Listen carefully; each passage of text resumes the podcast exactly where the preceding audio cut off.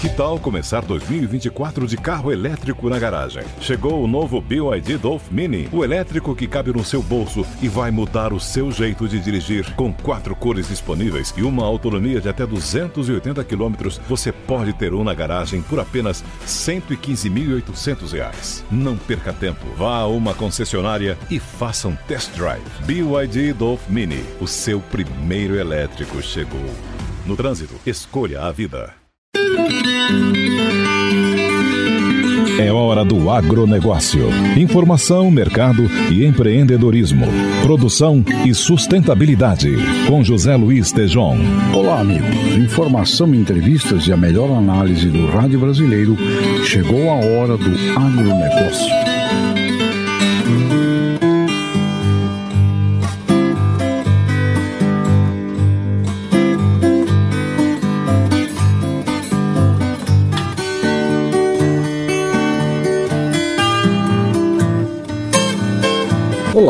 O tema hoje aqui da França é a banana, porque o deputado Eduardo Bolsonaro mandou uma banana, aquela coisa meio a moda antiga, como se fazia, aquelas discussões lá da Câmara, que não interessam aqui para o nosso agronegócio, mas me lembrou a banana. E a banana é uma coisa que os antigos mandavam como um demérito, mas eu queria falar da banana como mérito. É, o Brasil é o terceiro maior produtor de banana do planeta Terra. E eu fui levantar quanto que países aqui da América Central, da África, exportam, qual é o tamanho do movimento do negócio da banana eh, no mundo. E por alto, os números que eu levantei chegam a 15 bilhões de dólares do, de bananas. O Brasil é o maior produtor, um dos maiores do mundo, o terceiro maior produtor do mundo, e fui ver qual é a nossa exportação de banana.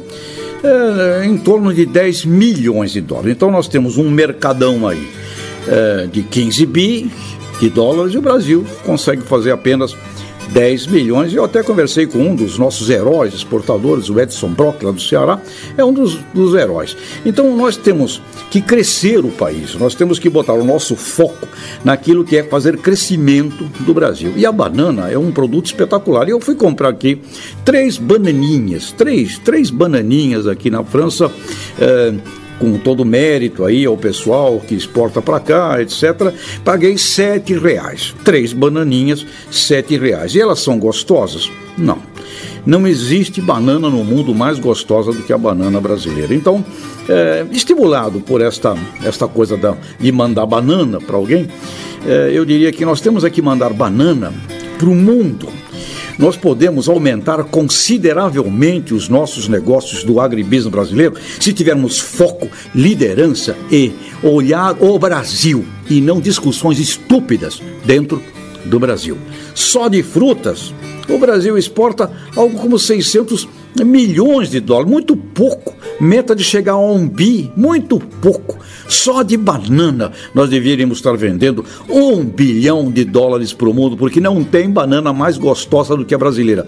E o que, é que tem que fazer para vender mais banana? É fácil. Conversa com o pessoal da Abra Frutas, conversa com o pessoal da Câmara da Banana e vai conversar com a dona Nilde, dona Nilde Lages, a presidente da Aba Norte, pessoal da floricultura fazendo um esforço danado lá no norte de Minas. Então, vamos mandar banana? Vamos sim.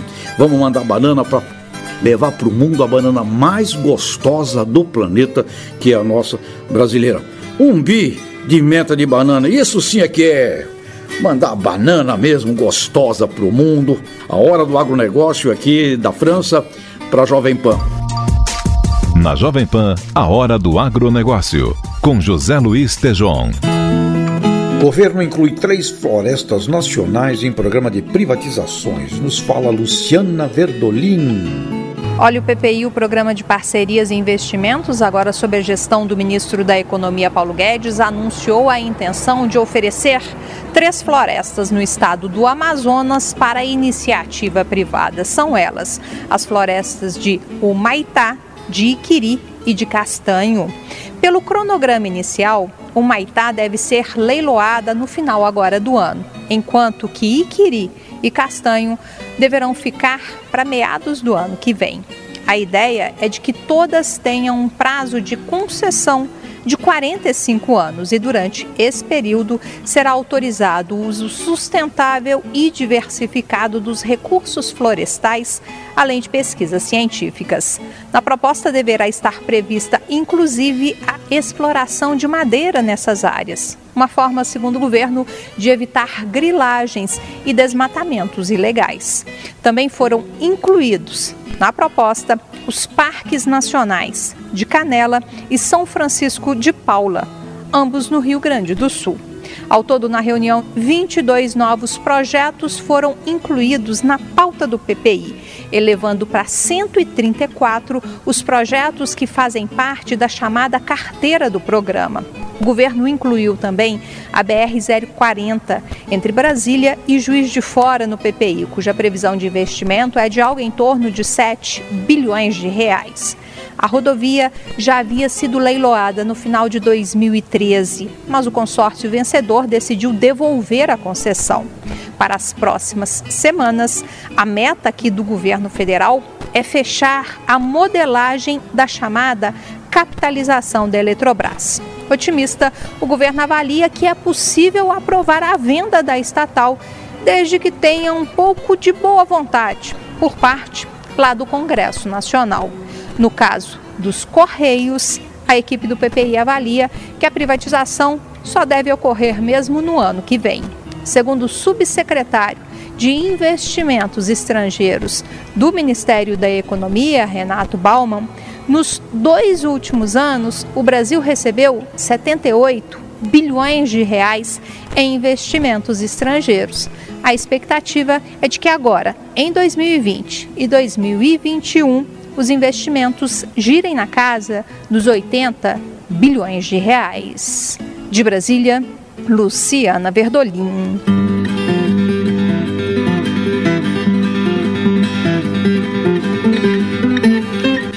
Supremo Tribunal Federal adia julgamento sobre isenção de impostos sobre agrotóxicos. Diga Afonso Marangoni. O Supremo Tribunal Federal adiou o julgamento de uma ação que pede o fim de descontos no ICMS e no IPI para os agrotóxicos. A análise do tema foi retirada de pauta por decisão do presidente da Corte, Dias Toffoli. A ação direta de inconstitucionalidade, que foi apresentada pelo PSOL, questiona a redução em 60% de ICMS nas operações interestaduais envolvendo 15 tipos de defensivos agrícolas. O desconto está previsto no chamado Convênio 100. A ADI também também questiona a isenção de IPI, o imposto sobre produtos industrializados, de 24 substâncias. O pedido foi feito ao STF em 2016 e desde então o relator do caso, o ministro Edson Fachin, pediu pareceres técnicos de diversas entidades para analisar o impacto econômico e social da medida. A Associação Brasileira de Saúde Coletiva participa da ação e afirma que o total de benefícios fiscais concedidos pela União aos agrotóxicos em 2017 se aproximou de 10 bilhões de reais reais, somando os impostos.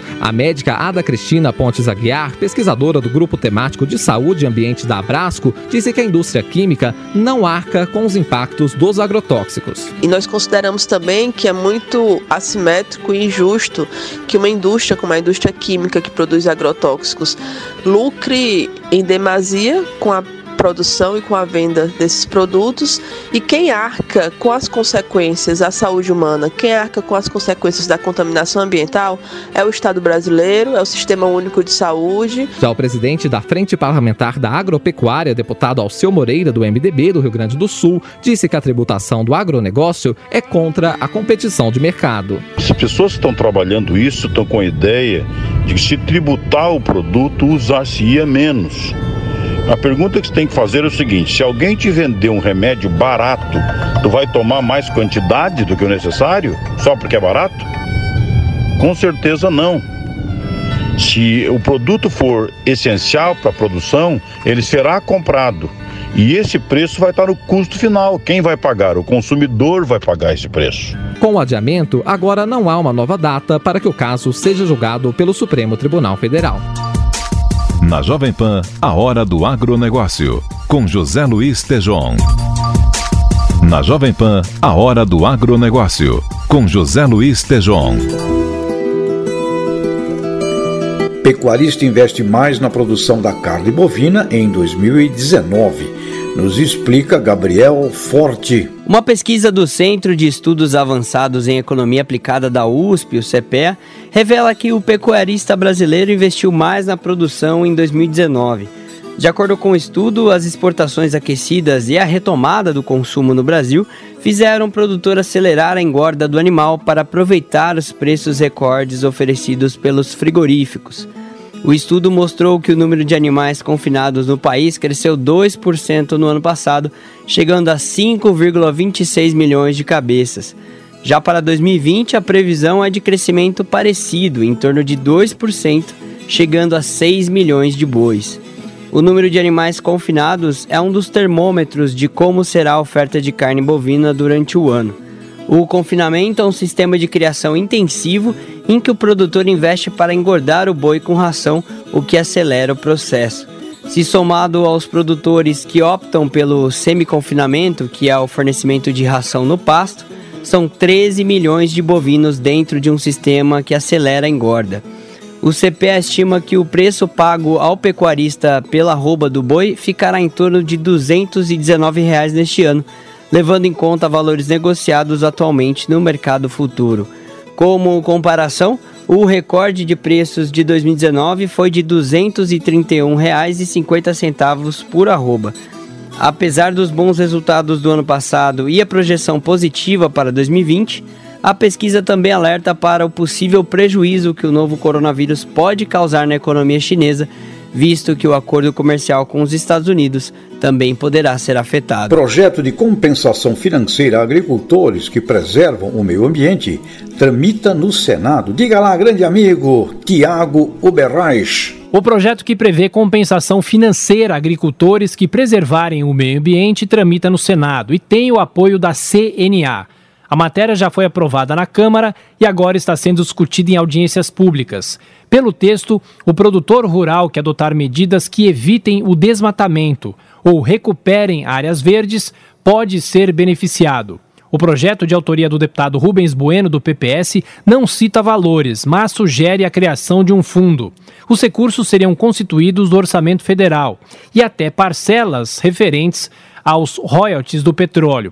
O coordenador de sustentabilidade da Confederação Nacional da Agricultura, Nelson Ananias, defende a proposta. Todas as ações, não só a remuneração eh, em espécie financeira pelos serviços ambientais prestados, podem ser um, um serviço ambiental, mas uma capacitação, levar conhecimento ao pequeno, grande e médio produtor, fazer estudo, promover ações dentro da porteira que levam ao uso mais efetivo uh, dos recursos naturais também é um serviço ambiental é, prestado pelo setor produtivo brasileiro, à medida que cada vez se utiliza menos recursos naturais para garantir a segurança alimentar, para garantir a manutenção das exigências do Código Florestal e de outras é, legislações que nos exigem a, ações dentro da porteira. Nelson Ananias, da CNA, lembra que o Código Florestal já trata sobre o pagamento de serviços ambientais.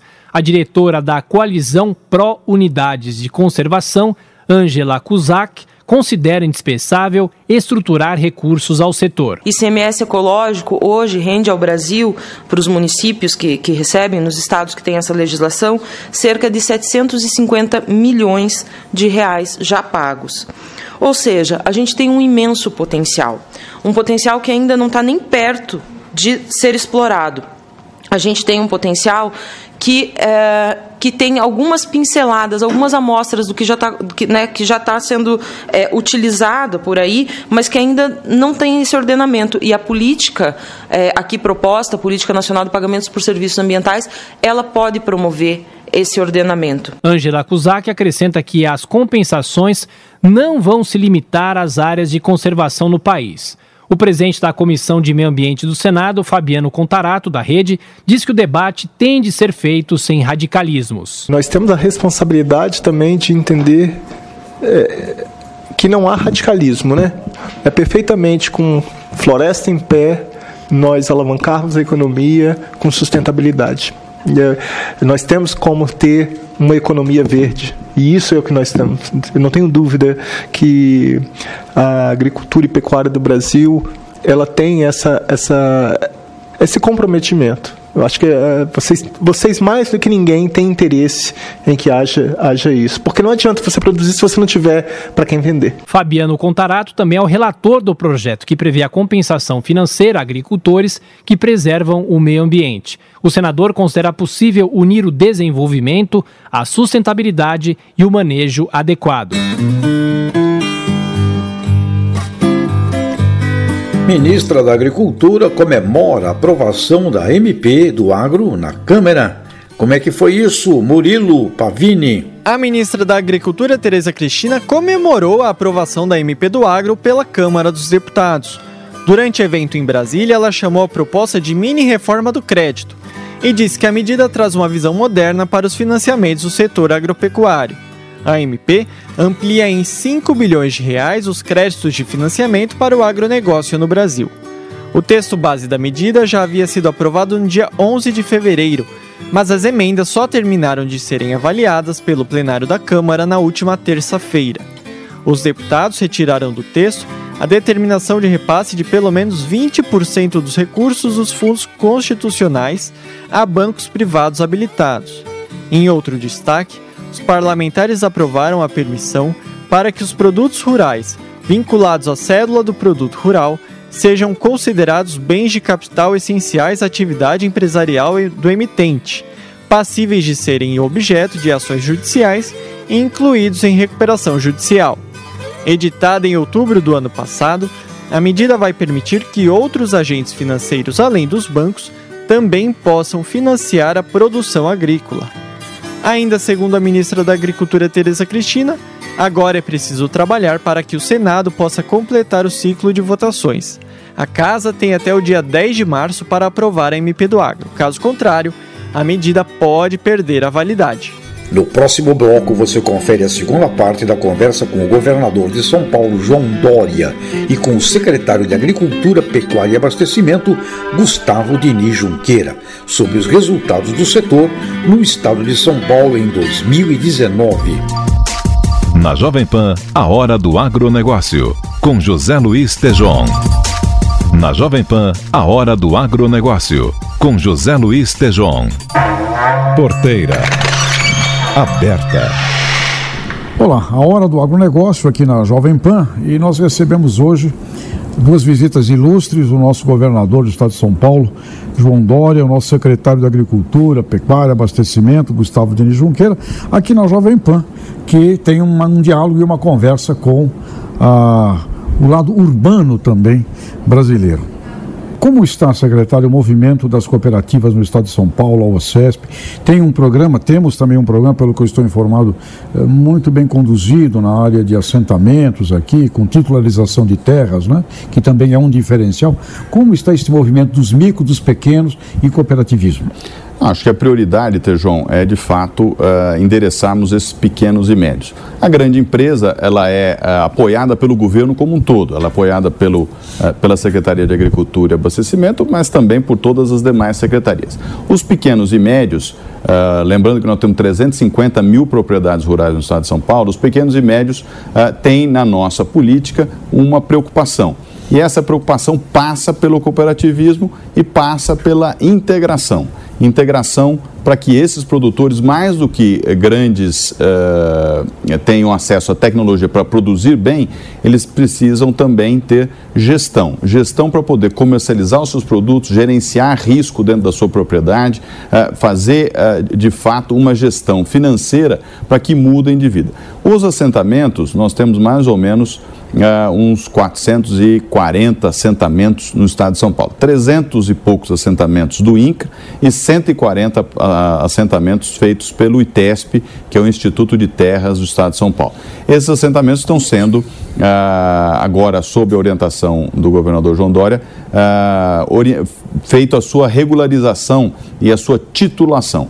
Eu não acredito que nós podemos continuar tendo a categoria de assentados são 30 anos de assentamentos e agora nós precisamos ter a categoria de proprietários rurais, produtores rurais, de, não mais o assentamento. Ele já mudou de categoria e isso nós vamos trazer as empresas juntos e as cooperativas também uh, para trabalhar conosco, para que essa grande mão de obra uh, seja uh, capacitada E para isso nós estamos fazendo também um programa muito interessante, é mais gestão, mais renda, uhum. que é levar de fato essa capacitação uh, para o campo. E todo apoio, Tejon, você tem razão em ser um entusiasta do cooperativismo. Todo apoio ao cooperativismo, a orientação dada uh, ao Gustavo é apoiar fortemente o cooperativismo. É o mais avançado cooperativismo uh, rural no país está em São Paulo. Eu, como você, aprendi a respeitar a importância disso com, com um amigo, que é o uh, Roberto Rodrigues, que foi ministro da Agricultura, foi secretário aqui em São Paulo. Uh, ele foi o que me ensinou a importância do cooperativismo. Ele, aliás, foi embaixador na ONU do cooperativismo, pelo seu trabalho relevante que realizou, inclusive como ministro. Então, a, a orientação é que esses assentados possam ser cooperativados e terem a oportunidade de prosperar cultivando de forma adequada, utilizando tecnologias, sistemas e compartilhar nas cooperativas, produzirem mais, ganharem mais e melhorarem as suas qualidades de vida. Excelente, governador e secretário. O Roberto Rodrigues diz assim: lugar rico do mundo tem cooperativa. Lugar pobre e miserável não, não tem, tem, cooperativa. Por quê? Né? Então vale aqui essa, esse olhar. É, o assunto do assentamento, esse caminhamento é extraordinário. Aliás, eu tenho acompanhado isso lá com o nosso secretário Paulo Dimas, da Secretaria isso. de Justiça e Cidadania, que eu tenho a honra lá de, de ter sido convidado para estar lá com eles. Excelente isso. Governador, o senhor recebeu recentemente um, um prêmio, né, uma, uma honraria eh, de brasileiro do ano da editora 3, né, eh, o gestor o gestor público. E no levantamento que fizemos aqui das suas atividades, o senhor é um empreendedor, é um homem de vendas, andando pelo mundo inteiro. Criamos aí escritórios na Chile, escritórios em Dubai, relacionamentos com, com, com, com presidentes, CEOs de grandes corporações, um, uma agenda de empreendedorismo muito atuante. Não é? É, com certeza, qual é o impacto que isto deverá ter olhando agora para 2020, nós precisamos que o Brasil cresça, o Brasil tem que crescer, o PIB tem que crescer. Que impacto todas essas ações de viagens, negócios, trazer investimentos, é, é, conversando com o presidente da, da, da, da PricewaterhouseCoopers sobre negócios que podem vir para o Brasil, que tipo de impacto isso deverá ter no ano de 2020? O impacto será grande.